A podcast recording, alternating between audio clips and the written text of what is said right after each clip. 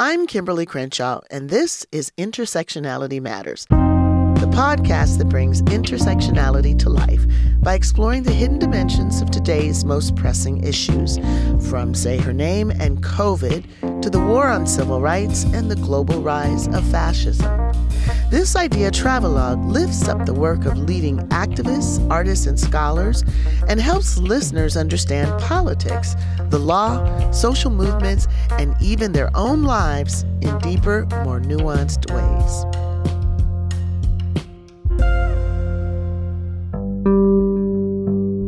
They talked about it in Germany in 1848 that being a, a time where history failed to turn. And we're going to ask ourselves is 2020 going to be that moment where history fails to turn?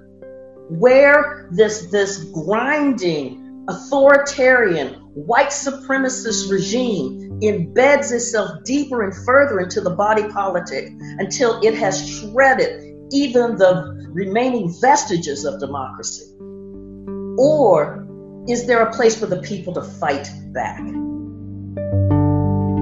local and county elections get overlooked generally anyway. But then we also have to build up the actual infrastructure or progressive machine, so to speak, to actually support these candidates so that they do have a, a actually shot in the community. And that takes mm-hmm. time. Um, and really, it's been a civic engagement lesson for the, the whole state and the nation as a whole. None of this is possible without white supremacy. Like right, white supremacy really is the thing that makes it all go and makes it all possible, and and continually underwrites it in all these ways. Whether it's uh, Mitch McConnell talking about you know blue state bailouts to you know everything else all the way down, so that in, unless you have an analysis of white supremacy at the center of any understanding of the politics of of the pandemic, then then, then you know then you're not going to get anywhere. It's so transparent what one side in our political life is do, trying to do to the other side. And if we can't stop this and find a way for universal voting, then we will not have a democracy. The morning of January 6th began with startling contrasts in America. At one moment, we were celebrating the historic electoral wins in Georgia. And at the same time, we were bracing for the existential threat to democracy that was coming from the Capitol. And as the Peach State delivered a previously unimagined victory, America witnessed the commander in chief urge an angry crowd to, quote, walk down to the Capitol and show strength.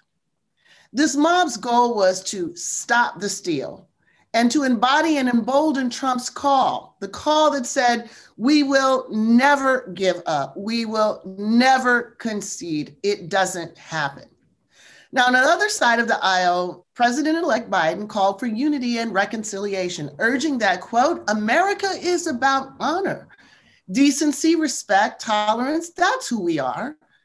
Now, as images of insurrectionists beating a Capitol policeman with a pole with the American flag attached to it flooded the airways, Republicans and Democrats alike have insisted that our country is, quote, better than this. So, for students of history and those of us who've inherited the ugliest chapters of our past, this refrain reflects perhaps a most worrisome choice in response to this crisis. Our country's greatest conflagration and loss of life in the American Civil War came from the actions of elected representatives who set out to destroy the Union rather than risk losing their peculiar form of property. Thus, the choice to confront the intentional weaponization of the resentments, mythologies, and deceptions with homilies and kumbaya is nearly as troubling as the mob's actions that shocked the world. America wants to be better than this, but is better possible so long as we deny our past? If it is true that hindsight is 2020, what's going on? So the reason for the aphorism hindsight is 2020 the reason it's so pervasive is that there's a belief that if we know then what we know now, perhaps we would collectively pursue a different route, a better route conventionally, we want to think that as part of the human condition, we learn from our mistakes. Yet the fact that we've consistently seen to rehearse dynamics that are anti democratic and that do not help us rise to our aspirations suggests that hindsight may not be 2020 after all, or that if it is, there are other dynamics that limit our human capacity to alter our course. Well, today we want to immerse ourselves in this moment with a prism trained on understanding not only what hindsight might be telling us, but what conditions are necessary for us to heed it? What kind of problem are we facing beyond the banal assurances that we are good people? What does it mean to resist the instinct of denial running across the political spectrum and grapple with the reflection that our nation sees when it looks unflinchingly in the mirror. Now, surely we're not suggesting that this is a simple rehearsal of the past. David Blight has warned us about this, nor is this an unbelievable set of conditions. Something else he's also reminded us that unbelievable might be the most overused word in our political discourse at the moment. We know one thing for sure, though.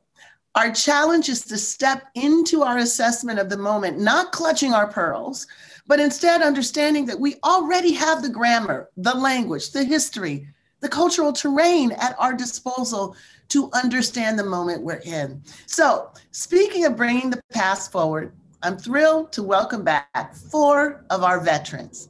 Carol Anderson is a professor of American Studies at Emory University and the author of White Rage, which won the 2016 National Book Critics Circle Award. David Blight is professor of American history at Yale University and the author of the Pulitzer Prize winning biography, Frederick Douglass, Prophet of Freedom, and other publications such as the award winning Race and Reunion The Civil War in American Memory. Anoa Changa is an organizer and lawyer and is previously the director of digital strategy and storytelling at the New Georgia Project. You can read her recent op ed in Truthout. Raffensperger stood up to Trump, but he also attacked voting rights groups. And finally, Joe Lowndes is a professor of political science at the University of Oregon, whose most recent book, Producers, Parasites, Patriots, Race, and the New Right Wing Politics of Precarity, explores the complex racial politics of the contemporary US right, from the militia movement to the alt right to the mainstream Republican Party. So I'm going to start with Anoa. Um, we went into the week with a blockbuster story of President Trump's jaw dropping efforts to persuade the Secretary of State into finding more votes in order to change the outcome of the election. And I have to say, jaw dropping only comparatively, given what was to come during the rest of the week. So, all this news coverage, the coveted feature in 60 Minutes, Brad Raffensperger was applauded for telling President Trump that the data he had was just plain wrong. We have to follow the process, follow the law. Everything we've done for the last 12 months follows the Constitution of the state of Georgia. So these statements gave him the reputation of the Republican with a spine, someone who stood up to Donald Trump and overturning the 2020 election. So we are parachuting in. How is the real story more complicated, and what image do you have for us to, to think about that more critically? The depiction of Brad Raffensperger as if he's the people's champion or some type of great uh, uh, champion of voting rights and election integrity is is rather laughable for those of us here in the state of Georgia who have watched Brad Raffensperger over the past just actively engage in behaviors that undermine the election process and voting rights itself. Specifically, even though he was rejecting some of the more outlandish and egregious fraudulent statements being made by the president and by many supporters, he did engage in investigations and other actions to try and appease Republicans. So you would have heard mention, if you were paying close attention to the Georgia election, post election during the runoff period, about 250 investigations that were happening because they are taking things very seriously on the heels of these various allegations that were being made. In fact, many of those, according to the AJC were actually overstated in terms of their scope, in terms of the overall number. There was also Brad Raffensperger siding with the voter suppressive group True the Vote in its attempt to undermine several hundred thousand voters here in Georgia on the basis of filing a uh, change of address form without any indication that people had permanently moved, whether or not they actually moved outside of the county. Um, several counties had rejected challenges that had been mustered right before the runoff, tossing them out. And then in two counties, they actually had to go to federal court. And the judge, who happens to be uh, the sister of Stacey Abrams, rightfully relying on the law, rejected those challenges and upheld the National Voter Registration Act. And Brad Raffensperger wrote a very partisan, very blatantly false statement admonishing her decision and siding with a Texas based voter suppressive organization that had been working with the Republican Party in order to disenfranchise voters. So there are like so many different instances. I mean, also misinterpreting law around whether or not people could engage in what's called line warming. I mean, these are just some of the different things that he's done, not to mention at the very beginning of the pandemic when he did the, the, the brave move, I think, of sending out absentee ballot applications to all eligible voters in the state. He then turned around, caving to pressure of his party a week later, and formed a criminal absentee ballot task force that consisted of primarily white conservative uh, prosecutors with the intent of looking to prosecute people for potential fraud, including even looking at signature match issues, which many of us know signature match issues can happen for a variety of reasons. Majority which have nothing to do with fraudulent activity at all. So these are just some of the things that were happening with Brad Raffensperger that were overlooked by media looking for a hero um, in the Republican Party against Trump. I think if anyone would like to praise a Secretary of State being steadfast throughout this whole process, you might want to look at the Republican Secretary of State from the state of Washington, who's been very clear and consistent from the very beginning about the fact that voter fraud, even with absentee ballot use, is virtually non existent.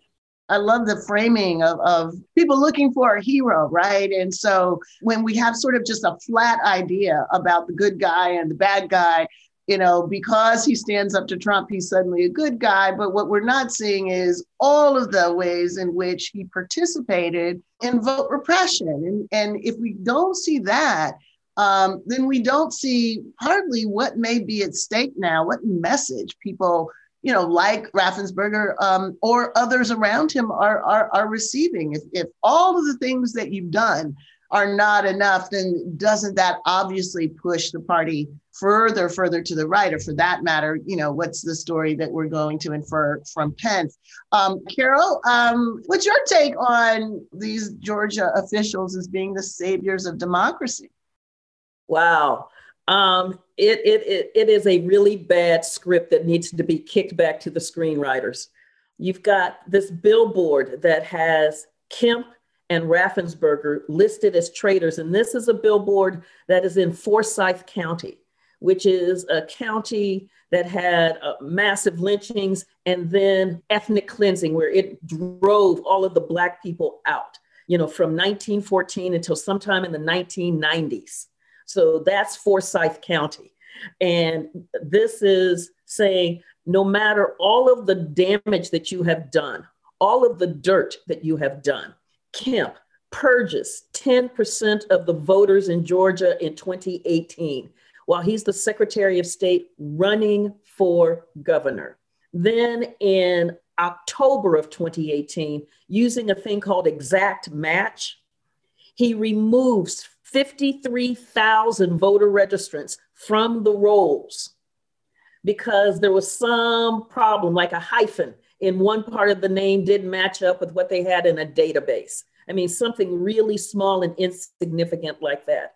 Of those 53,000, 70% of them were African American. So this is right before the election with Stacey Abrams for governor. And that wasn't enough.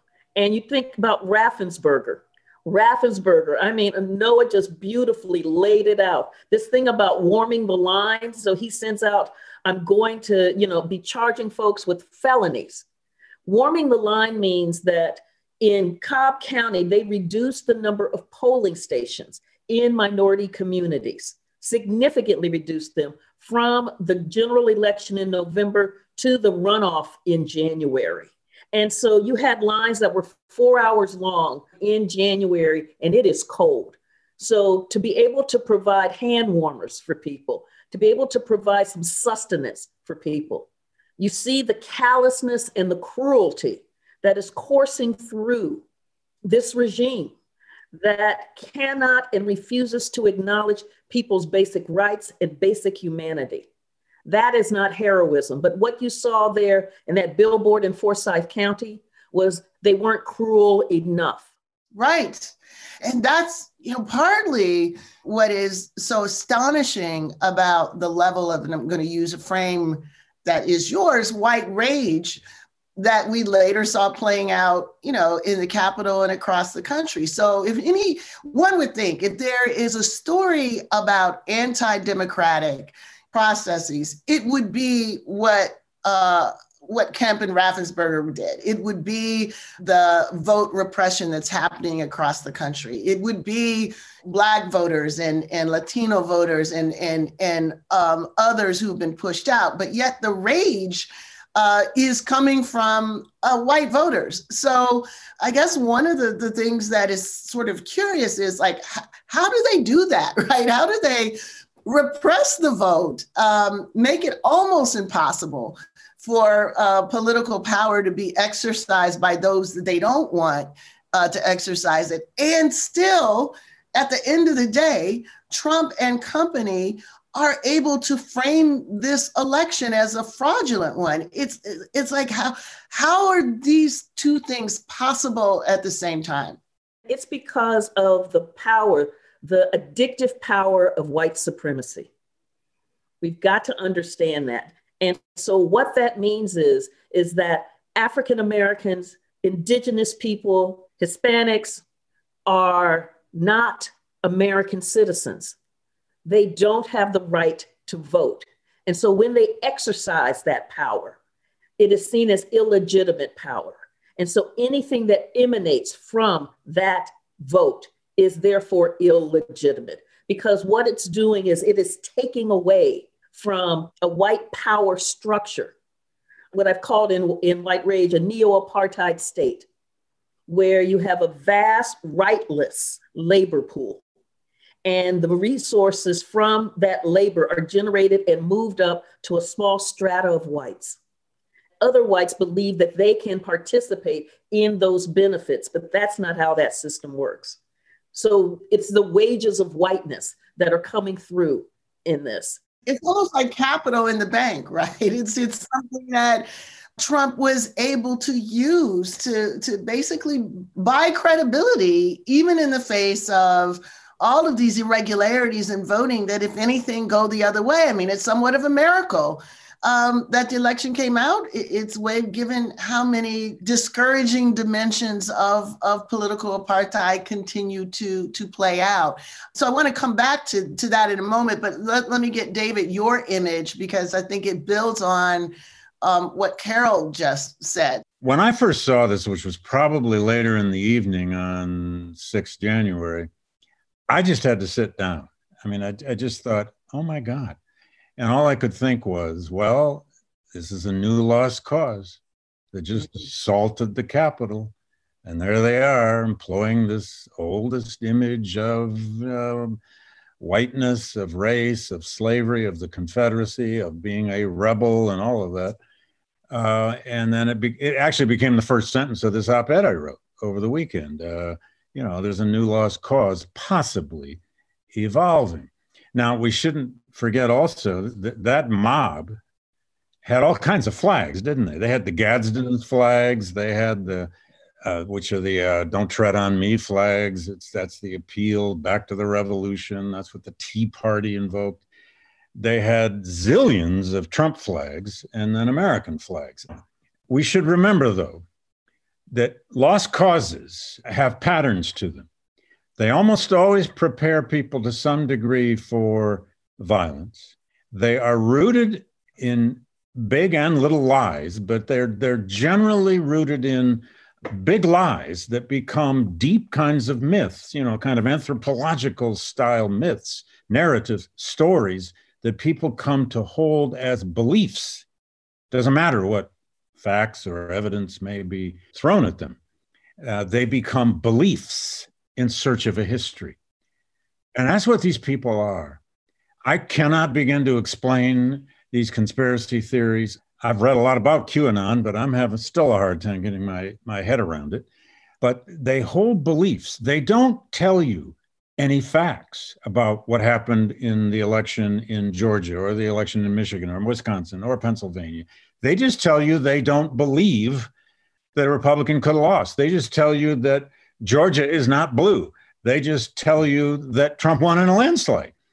Beliefs can be empowering, but beliefs can be extraordinarily dangerous. And lost causes also have to be passed on to next generations. They have to have iconography, they have to have symbolism.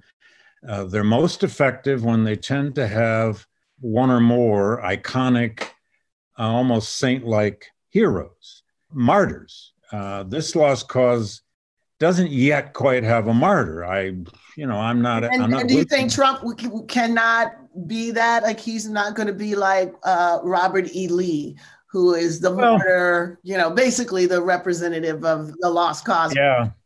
Well, I want to. I want to be careful with historical parallels. I, I don't think he can become a Lee in the sense Lee did. For after all, Lee was a soldier in a war that killed hundreds of thousands of people.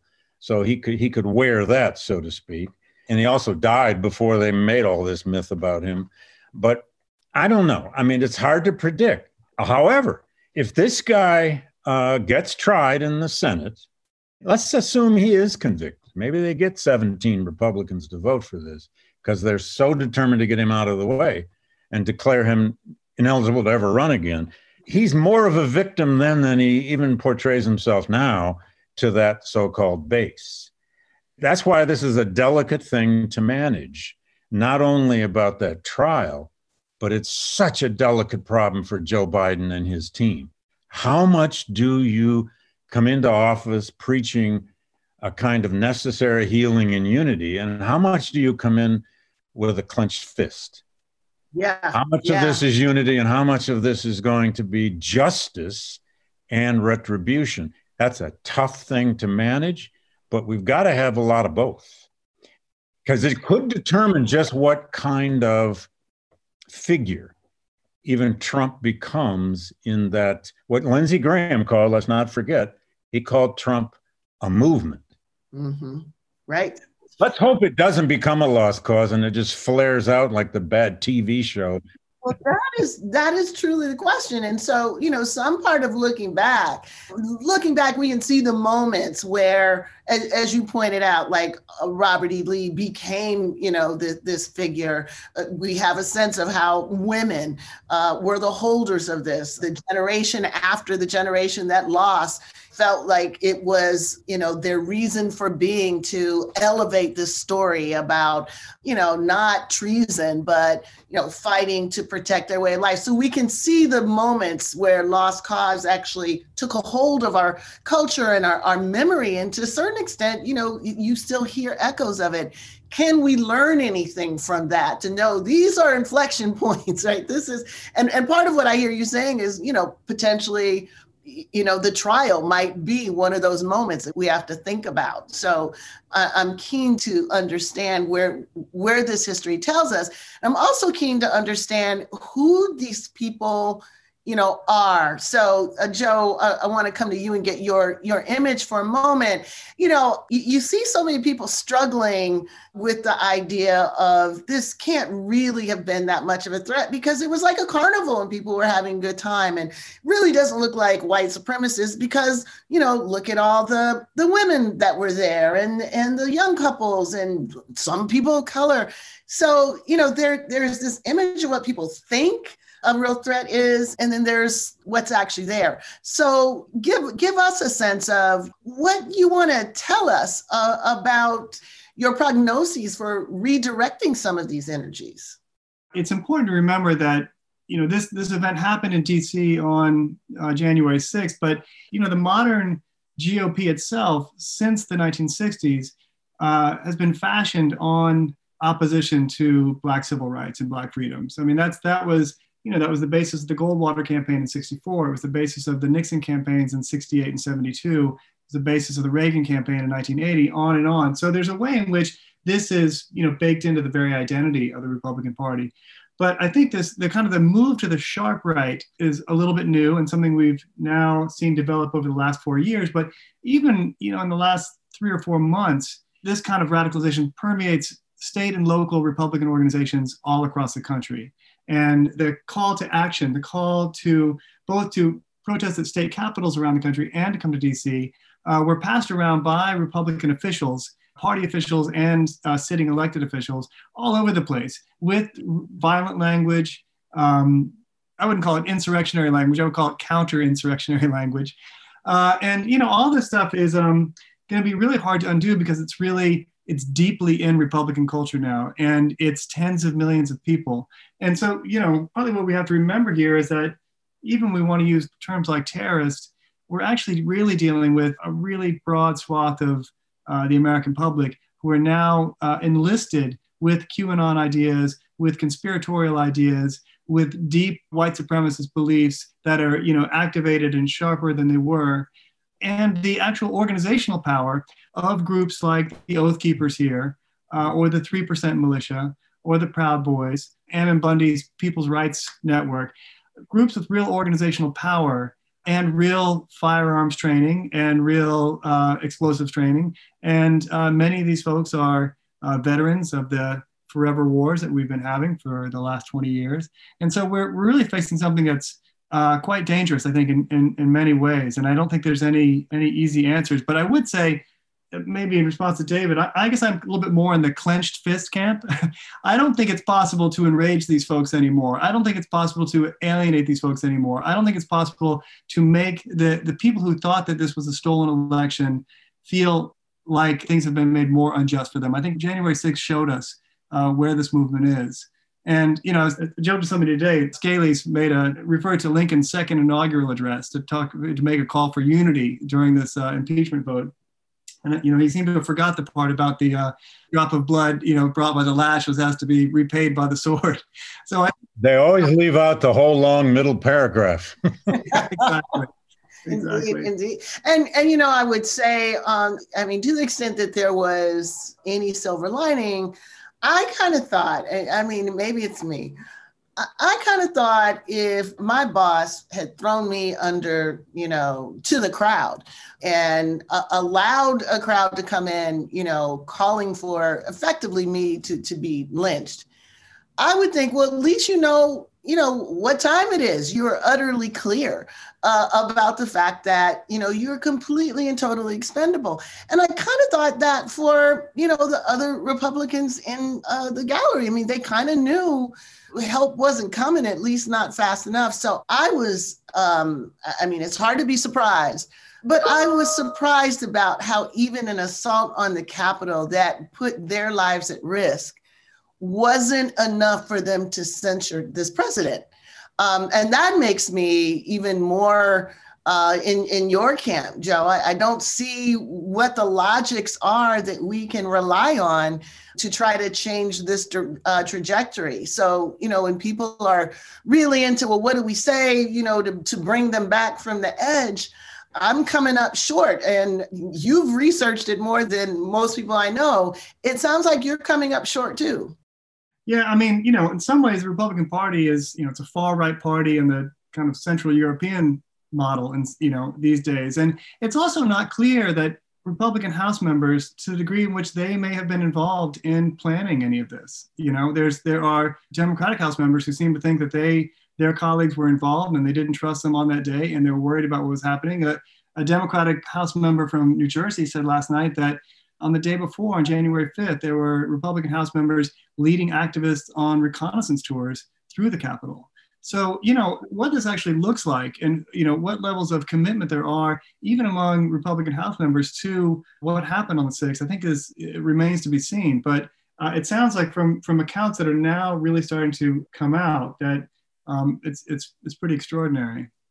Yeah, yeah. Hey, Kim, I want to make sure I'm not cast into the only healing camp because oh, I'm, oh, I know you're, we, I'm, we know I'm actually with Joe on this. I'm for, I'm for and, a and we'll, we'll, we'll come back around, you know, right. in, in, fact, as soon as we come back from the break, because, you know, your, your work on, on race and reunion tells us all of the reasons why Too much healing is a dangerous thing. Exactly. Um, and and to get to that, I, I do want to talk about historical moments that may be resonant with us now that we've seen what happened. So I want to go back to, you know, something uh, David you said uh, when we were together last time about the Wilmington uh, riot. So I've revisited since then, and part of what was so shocking to me uh, was a the fact that this isn't part of our historiography. We don't know this. People don't tell you know the story of not just that coup but other coups and so it really came out to me for me when a, a lot of people were saying well did you think that they were really going to kill anyone or did you know come on they were going in to make their voices heard and i wanted to say do you know the stories of angry entitled largely white men with guns feeling like people were exercising power who didn't legitimately have the right to do it. Have you any idea what has happened uh, in the past? So, you know, of course, there's Wilmington, there's Colfax, there's all of these, you know, other moments. I'm wondering what you think of the, the fact that so many of these were based on a huge lie and were constantly repeated and rehearsed and repeated and rehearsed so that the the organ that we rely on to be the great truth teller you know uh, the media journalism they were as much part of the problem as the guns were. It doesn't seem like we've learned that lesson or we talk about this at all does that concern you now that this lie has been manufactured and reproduced and our media haven't been able to intervene or interrupt in any significant way? Oh, God, yes, it concerns me. I mean, uh, just to start with that point, I mean, to me, I mean, of all the uh, outrages and now crimes that Trump and his minions have committed in the past four years, rendering evidence, facts, and truth essentially irrelevant, maybe their greatest achievement. I mean, here we all are. Uh, we work in universities or journalism, uh, and you know, we, we, we deeply believe in the, the role of science, of evidence, of facts, of truth when we can find it. I mean, it's just it's just it's our lifeblood. It's what we do. But what we've learned is that there are millions and millions of people who have beliefs. It doesn't matter what truths are. But just to make a quick point out of that Wilmington story, since you asked, mm-hmm. it is too little known, although there are some fine books on it now. Um, but that episode was actually a political revolution in the name of white supremacy. It was led by various white Democrats in the state of North Carolina. It was led out of Raleigh by the newspaper, the Raleigh News and Observer, which is still there and 70 some years after the fact, oh, more than that, actually, 80 some years after the fact, finally issued an apology. Uh, then it was led by uh, the political leadership of Eastern North Carolina. And what it simply was was an attempt that succeeded to throw out black politics, black politicians, black city council persons, and so on and so forth, about black policemen in the city of Wilmington, which in 1898 was the largest city in North Carolina, by the way its congressman from that district was a black man. He was the last surviving black in the United States Congress. Uh, two or three members out of six or seven of the city council were black. Th- their effort was to take over Wilmington and then take over the state and to eliminate black political activity and the right to vote. They killed approximately, we, we may never know exactly how many. They killed about 30 people in the process in two days. They drove hundreds more African Americans out of Wilmington forever. And for the next 60 some years, North Carolina came under a Jim Crow white supremacist regime that was celebrated over and over. And what we have to admit about Wilmington, which is what we're beginning to admit now about 6 January, and that is that it was explicitly for the purpose of destroying Black politics and Black citizenship in the interest of white supremacy as a permanent dream. And, you know, I think through the Trump years here, we've wanted to wish this away. We've wanted to say, well, you know, he's going to flare out. He's just too stupid. You know, at some point, it's, it's not going to work, and so on and so forth. It really worked. 72 million people vote. They didn't all vote because of white supremacy. They got plenty of reasons to vote for Trump. They, there are plenty of things they hate or plenty of things they wish for, like their tax breaks and their increasing stock portfolios and so on and so forth. But the Wilmington case, people should read about it. Uh, is in effect, I called it in my essay about it, an American pogrom. It was an effort to destroy a community, its political life, its economic life, its very essence. And and David, the the two things that stand out to me, um, this this was a counter revolution against what contemporary race class people call for fusion politics. This was a biracial uh, sort of the, the perfect solution. When people say, well, you know, what about class? That was partly what was going on. People say, well, articulate your vision for democracy in a way that is broadly inclusive. That's what uh, these politicians were about. And it was that fact that it was a winning strategy uh, that made the white supremacists so determined not only to relieve them of power, I mean, they, they effectively relieved them of power, but then murdered them, you know, to make sure that they would live on, you know, in infamy. And the other intersectional piece that, you know, people are just starting, you know, to talk about Crystal Feimster, love her work, but it was it was prompted in part by speaking back against the myth of black male rape of white women pointing out there was, in fact, uh, interracial rape, but it was largely uh, white men and black women. Just saying that was so enraging that they were able to hold on to that and use it at precisely the moment that they knew they could bring people from all around to enact this horrific, horrific massacre. Um, so, uh, Carol, I want to come back to you because we've been talking about lost causism and, and lies if we were to say what is the master lie that undergirds white rage that we've seen play out again and again and again how would you articulate the master lie? Hmm. i would say that the and so let me define white rage. Yes. Um, because we often think of white rage when, when i say that as the kind of violence that we see.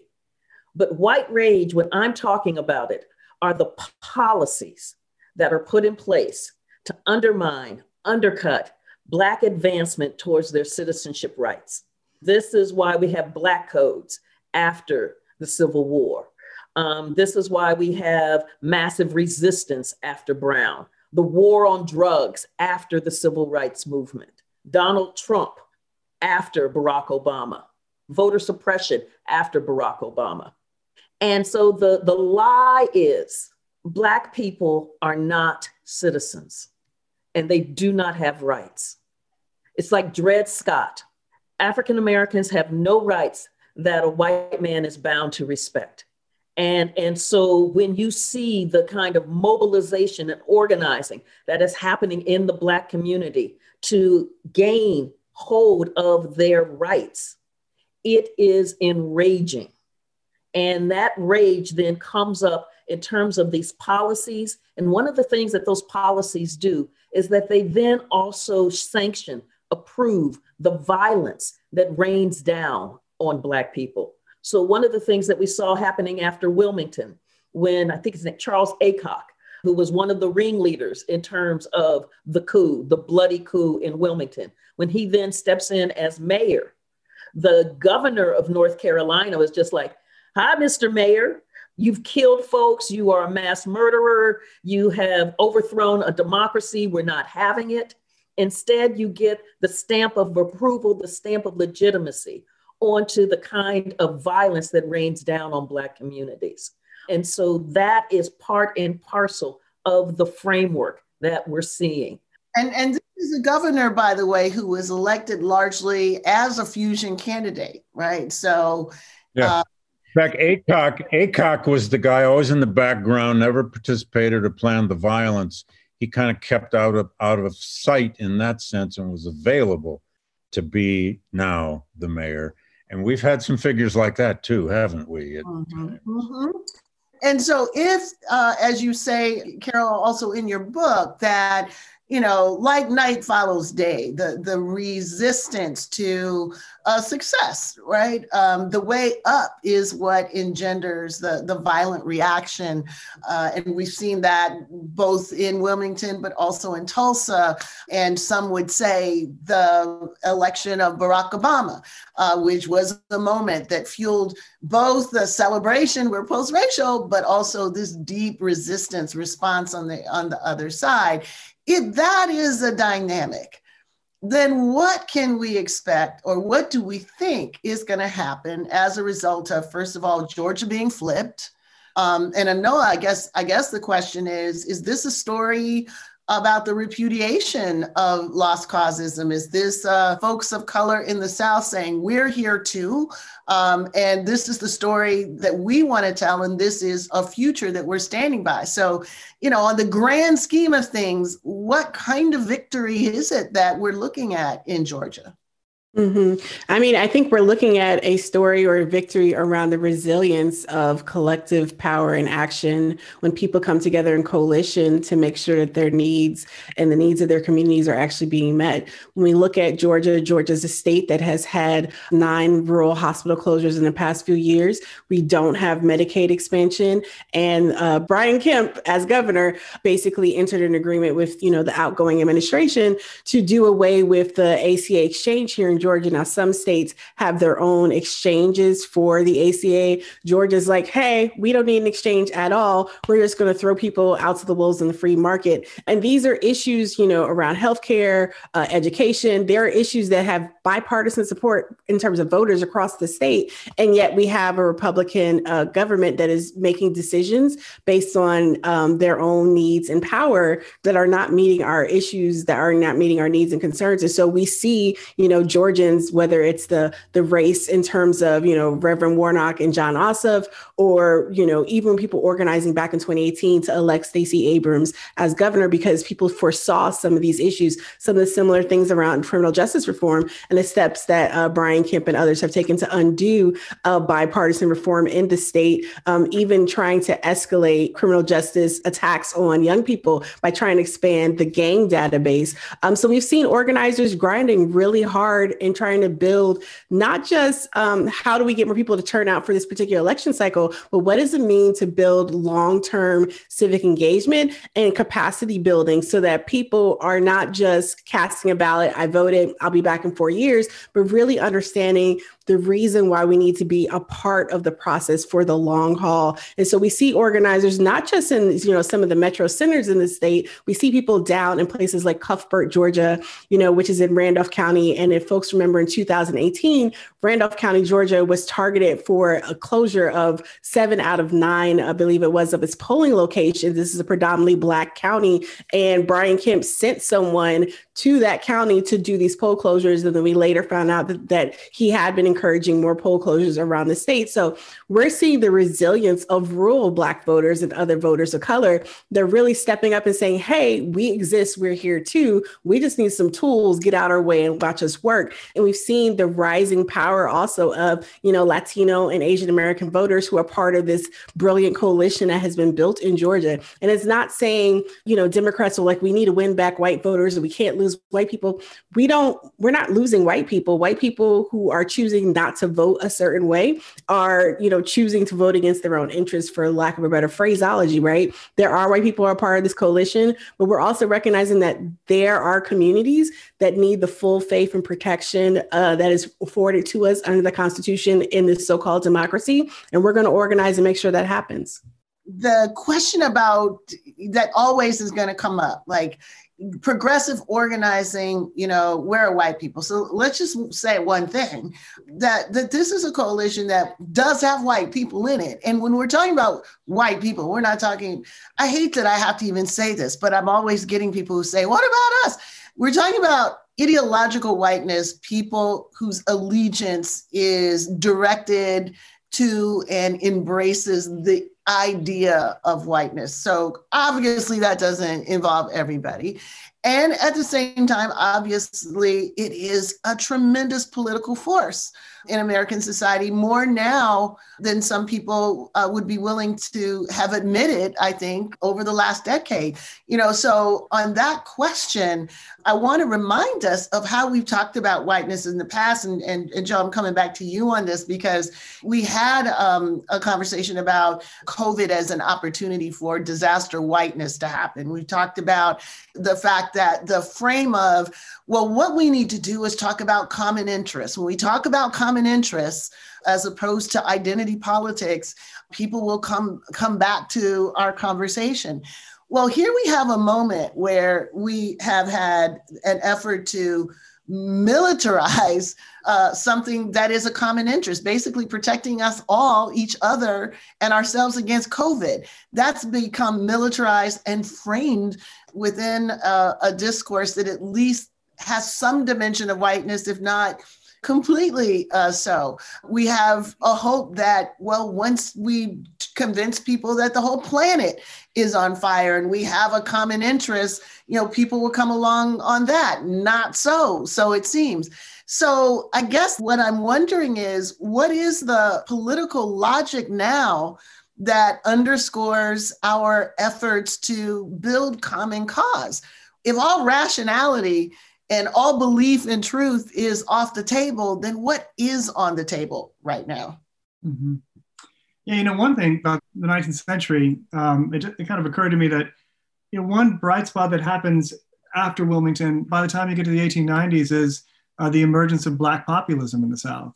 And this was a, you know, self-directed autonomous um, movement by laborers and farmers to push back against uh, the planter elite, the bourbon class, and um, as well as the larger interests that, that the populist movement more generally uh, was going after. And, you know, in places like Georgia uh, and Florida and Texas, uh, black populists really made the difference and whites and in kind of other organizations connected with populism knew that they required these fellow, you know, political participants to make this thing happen. And so I think, you know, one of the things about right now, we think about just like what's everybody's common interest. In a country rooted in settler colonialism and white supremacy, you just you can't have that kind of conversation because it just erases all this stuff that, that real material real forms of uh, difference and stratification um, and disparity.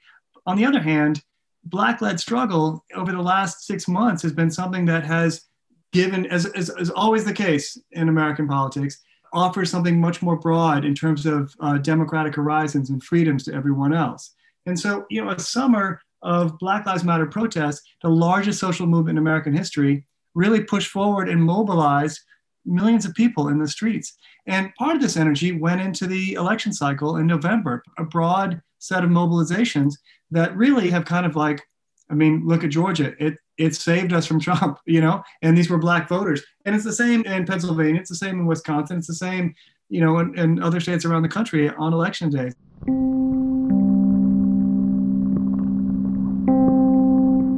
This is kind of our lightning round, so we're going to try to get as many quick responses as we possibly can. Um, I want to start with the, the question of the police and, of course, say something about this use of say her name to frame Ashley Babbitt. Um, so I'll just say, say her name is explicitly framed as a way of elevating the failure to address the experiences that Black women have had uh, with state sanctioned violence.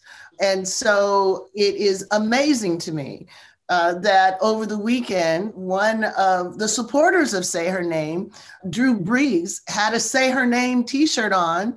And there was tremendous controversy around it from all sides of the spectrum. I just want to say um, that the Saints have been supporting uh, Say Her Name, supporting the attention that it tries to bring towards uh, Black women who've been killed by the police and their families. And it is just another example of what happens when Black people are gentrified out of the places that they've created for themselves to uh, be seen and to, to be heard. Um, so, on that note, what do we make about the arguments that have been made? First of all, that try to create symmetry uh, between Black Lives Matter and what happened in the Capitol. I want you to say something quickly about that, Carol. And, and Joe, what about police? What about police participation uh, in this right wing uh, movement? Is it new necessarily? So, Carol. So, I would say that what we're seeing is that false equivalence, trying to, to make a movement that is about going after state sanctioned violence against Black people to try to make that on par with trying to overthrow a government.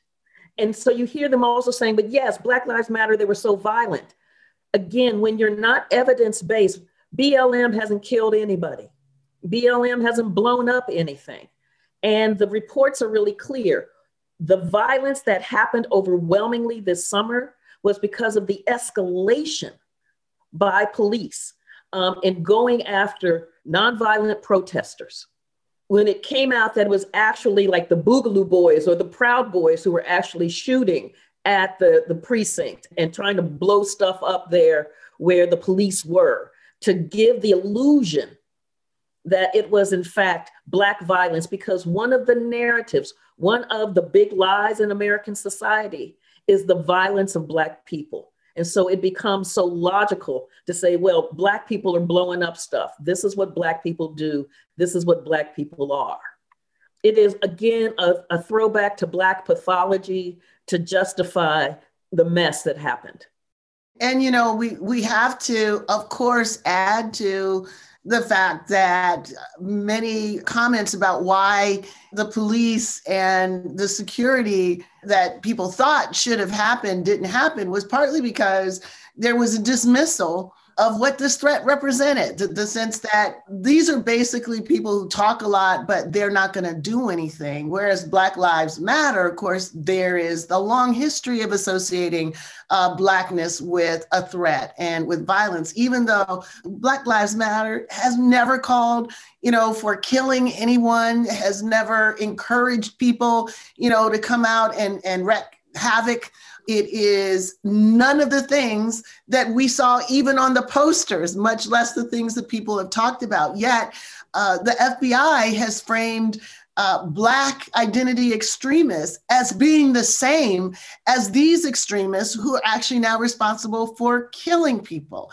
So, actually, in our so called security, you know, plan, there is this false equivalence that I don't see as anything but racist. And it's still very much part of how uh, Black protests and demands have been seen. Um, and Joe, what what should we make of the fact that there is significant involvement of law enforcement in this attempted coup uh, and in the broader movement?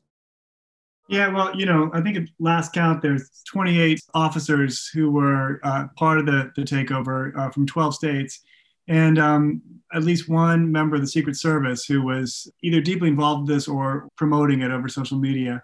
You know, there's been plenty of reports that white supremacist organizations have, you know, infiltrated or saturated or long have been part of local police departments. And of course, as we know, the, the, the very origins of, of the police in the United States are, are partly based on slave patrols and frontier militias, anti-indigenous frontier militias. So there's something about, you know, white supremacy, which is at the heart of, of what policing is anyway. Um, but it's also interesting to see the way that the you know, people in the Capitol takeover treated the police, yelling at them, "You work for us, you work for us," which is not you know a way that other people would ever approach the police. And they were willing to attack the police when they saw them not doing what they thought protecting their white interests and protecting their interests in that moment. So I think this is you know out here in the West, you see it all over the place. There are six sheriffs in Oregon who are part of the constitutional uh, Sheriffs and Peace Officers Association, who take a vow not to uh, enforce federal laws that go against what they think are in the interest of the county. Often these have to do with Second Amendment things, but it's not just that. And not just in local law enforcement, this stuff is in the FBI and, uh, and elsewhere. But I think, and also that you know the Police Benevolent Association have been strong Trump supporters for the last four years, and they're probably the most you know far right, maybe proto-fascist organization in the country in some ways. So the role of police in this is troubling to say the least. I would say. And I would say again the contradiction, right? So there's no flag flying at half mast because of a white police officer, a police officer, you know, being killed. It is consistent with the fact that there were police officers who were injured by the right during this summer of reckoning and there was virtually no you know sort of blue lives matter protest around that so i think that moment of you work for us tells us a lot about when police are being embraced and, and when when they're not. It's basically an, what interests they are serving as opposed to just being police. Uh, no, I want I want to you know sort of come to you and, and raise something um, that LaTosha uh, Brown said when she was here before when we were talking about Southern rule. And she was saying the Senate under Mitch McConnell is uh, a moment in which we are all learning you know what southern rule really is all about. The whole country everything south of the canadian border uh, is basically under southern rule. So what lessons do we now move thankfully away from this you know last period of the whole country being under southern rule? What lessons do we move away with that might give us a window in how we survive and, and try to recapture a future that has been taken away from us. I mean, just just the opportunity to have real discussion of issues affecting people across the country I don't think how many people really understand what Mitch McConnell has obstructed and kept from us, um, including as we're in, still in the middle of this pandemic and the meager assistance that has been provided. That has been something that has been used as a cudgel against Democrats, against the American people. Um, and hopefully we will really see some, some traction movement. So I think the lesson from Georgia is that we can run on bold issues, we can have leaders who stand firm and represent the people and still win. Uh, when we listen to a coalition of folks who are really firm and strong and we speak from the heart.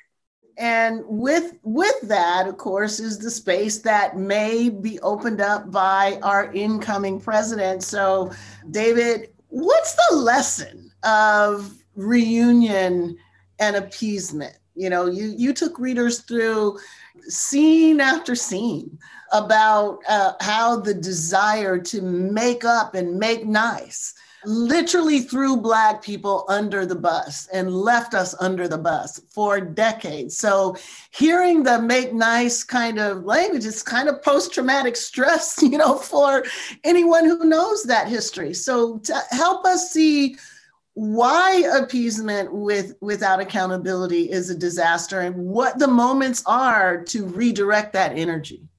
Well joe biden won't have the time to read race and reunion. It's too long a book which is why we need to make it really quick so he can hear I'm it. sorry you, you bet. Well the lesson was um, you cannot have healing without justice. You have to have both. And the great tragedy of civil war memory and it was a harrowing task let's face it and so is this task now. The great tragedy was that healing and justice never came in balance. Uh, the healing of the country, the reunion, if you like, came at, at the great cost of the victories of the Civil War. It came at the cost of Black civil and political rights. It came at the cost of a lot of lives and livelihoods. Uh, but we do need to remember here reconciliation is a deep human instinct so it's not at all surprising that Biden is going to give us a narrative of healing and unity. And we may at times, some of us on the left, have to just say, okay, Joe, you do your part. But the Congress has to do its part. It's got to pass real legislation. It's got to pass economic legislation, COVID legislation, climate legislation, environmental legislation, voting rights legislation, and make things happen. Because in all likelihood, the Biden administration only has two more years. And I want to give a shout out to Anoa. If there's a great ray of hope in this moment, it was the electoral politics that happened in this year 2020 in coalitions that narrowly, let's remember, won Georgia Arizona, barely won Wisconsin, let's not forget. And even my home, original home state of Michigan was pretty close. So it's coalition politics, young people. It's coalition politics that changes this country, always has. And that's the lesson of Georgia. Yeah. And Joe, I want to come back for, you know, a, a benediction from you. What kind of leadership, what kind of leader do we need to interrupt, disrupt, create alternatives for those who are exposed to and you know sort of follow uh, this right-wing politics. I'm always uh, real struck by the descriptions that you have of the marchers with people pushing baby carriages and young people and sort of folks who see this as, as part of their existential existence. What kind of equation or leadership do we need to break that or at least to have an option for people to be exposed to alternatives that fall along the uh, coalition politics that david is talking about you know one of the things i've been thinking during this panel tonight is we, we talk on the one hand about the big lie and on the other hand about these you know kind of white racial interests. And there's a way in which there's not really a lie in some ways. You know people who are uh, were opposed to the election results partly opposed them because, as you know, as Carol said, um, they want to delegitimize black and brown votes, and so there's some there is some kind of sense of you know of wide interest there that people are following. In, in some ways, then the conspiracy theories just kind of are help do the work of, of people's own impulses at a time when there's a, a, bigger gap between the very wealthiest and everyone else as there ever has been in, in U.S. history. It's like the Gilded Age and more so and there's a lot there's a lot of suffering there's a lot of precarity there's a lot of insecurity there's a lot of sense of state abandonment. Uh, here in oregon there's there's big swaths of the state that don't have any 911 service don't have any public libraries don't have any law enforcement you know and those people have turned to militias to do some of that some of that basic work some of the basic volunteer work first responder work. But you know part of what needs to happen i think for these people who are open to these kinds of appeals from the far right is to offer them some other forms of meaning, some other forms of politics, some other forms of, you know, something else that, that kind of draws them in in a different way that would allow them to identify not just with, you know, kind of cramped and mean spirited, austerity oriented white interests, but something else. It's about care, it's about nurturance, it's about plenitude. And partly, I'm not sure this will come from a leader. I think it will come from movements from below and from experiences like just happened in Georgia and, you know, kind of broader um, broader, you know, revivify democratic struggles from below. I hope. I don't know. I'm not sure that's going to happen, but that I think it's the best we got right now. We, we, we have to have you know some kind of prize to have our eyes on. So, Carol, I'm going to come back to you for our benediction, and in a way, I want to sample us from before. So, the last time you were on the show, I said, you know, there's this sense that this is kind of like Groundhog Day uh, we wake up and we think it's a new day, it's a different day. We stretch, we're excited, there's an awakening, and then there's repression. It seems like historically we kind of go through this again and again and again. So I asked you before is it possible to write a different narrative? What is it uh, that's holding us back? And you talked about the zero sum game, breaking the myth of the zero sum game. So, what does Carol have to say about Carol now? um, and I still hold to that. And one of the things that I also think is really important for us, because I mean, we are looking into the abyss, but what we have to understand that as a larger nation, Trump never got the majority of the votes, never. And he never went above 50% in terms of approval rating even when the economy was good and he was coasting in on Obama's economy. He still did, so that there are people, a vast majority of people who are repulsed by that kind of politics. That is really something to build on. And when I talk about the zero sum game, what it does is it pits people against each other so that you can't have those powerful coalitions because it says that the only way that African Americans can get will be at the expense of whites or be at the expense of Latinos, or that the only way Latinos can get will be at the expense of. And so by creating a narrative of scarcity, then what that does is it then pits people against each other. So when we think about the kinds of narratives that our media need to have, the kinds of narratives that our scholars need to have, the kinds of narratives that our policymakers must have, it is the narrative of breaking the zero sum game. You know, Joe talked about the massive income and wealth disparities in this nation. It is not a matter of wealth, it is a matter of the distribution of that wealth. This isn't zero sum game. There is enough abundance there for there to be 911 service in Oregon, for there to be hospitals in rural Georgia, for there to be enough food so we don't have people going hungry, being in food lines. There is enough there. And it is the narrative of the zero sum game that creates this sense of scarcity. And when people are feeling that there's not enough there, then it puts them on high alert for, for how they're going to survive. We've got to think about how we thrive, and how we thrive is by breaking the zero sum game.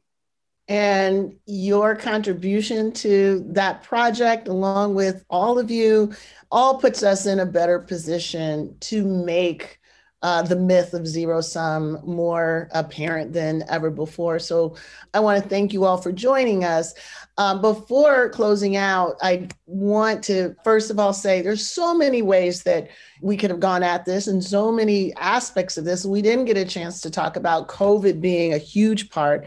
And I really want to use this moment to recognize four people in Congress right now you know, who are fighting the good fight despite the conditions that, that they're fighting under. So, Representative Jayapal, Representative Schneider, Representative Coleman are are fighting under conditions that have been created uh, because their co-congressmen seem to not be willing to look after the health of everyone. So they all have been tested COVID positive since last week's uh, sheltering in place. We want to uh, send our warmest wishes and, and prayers to them. And also, I want to say uh, something about my former colleague, good friend, Jamie Raskin, who's leading this fight uh, while mourning the tragic death of his son. You all are in our hearts and our prayers. I want to thank um, Carol Anderson, David Blight, Anoa Changa, and L- Joe Lowndes, veterans uh, of Under the Black Light, willing to talk through this and develop a conversation that brings you all into the center of the discourse. Intersectionality Matters is produced by Julia Sharpe-Levine. This episode was edited by Julia Sharpe-Levine and Rebecca Scheckman. Additional support was provided by the team at the African American Policy Forum. You can support us by leaving a review on iTunes, following us on social media, or signing up for our Patreon page. I'm your host, Kimberlé Crenshaw, and this is Intersectionality Matters.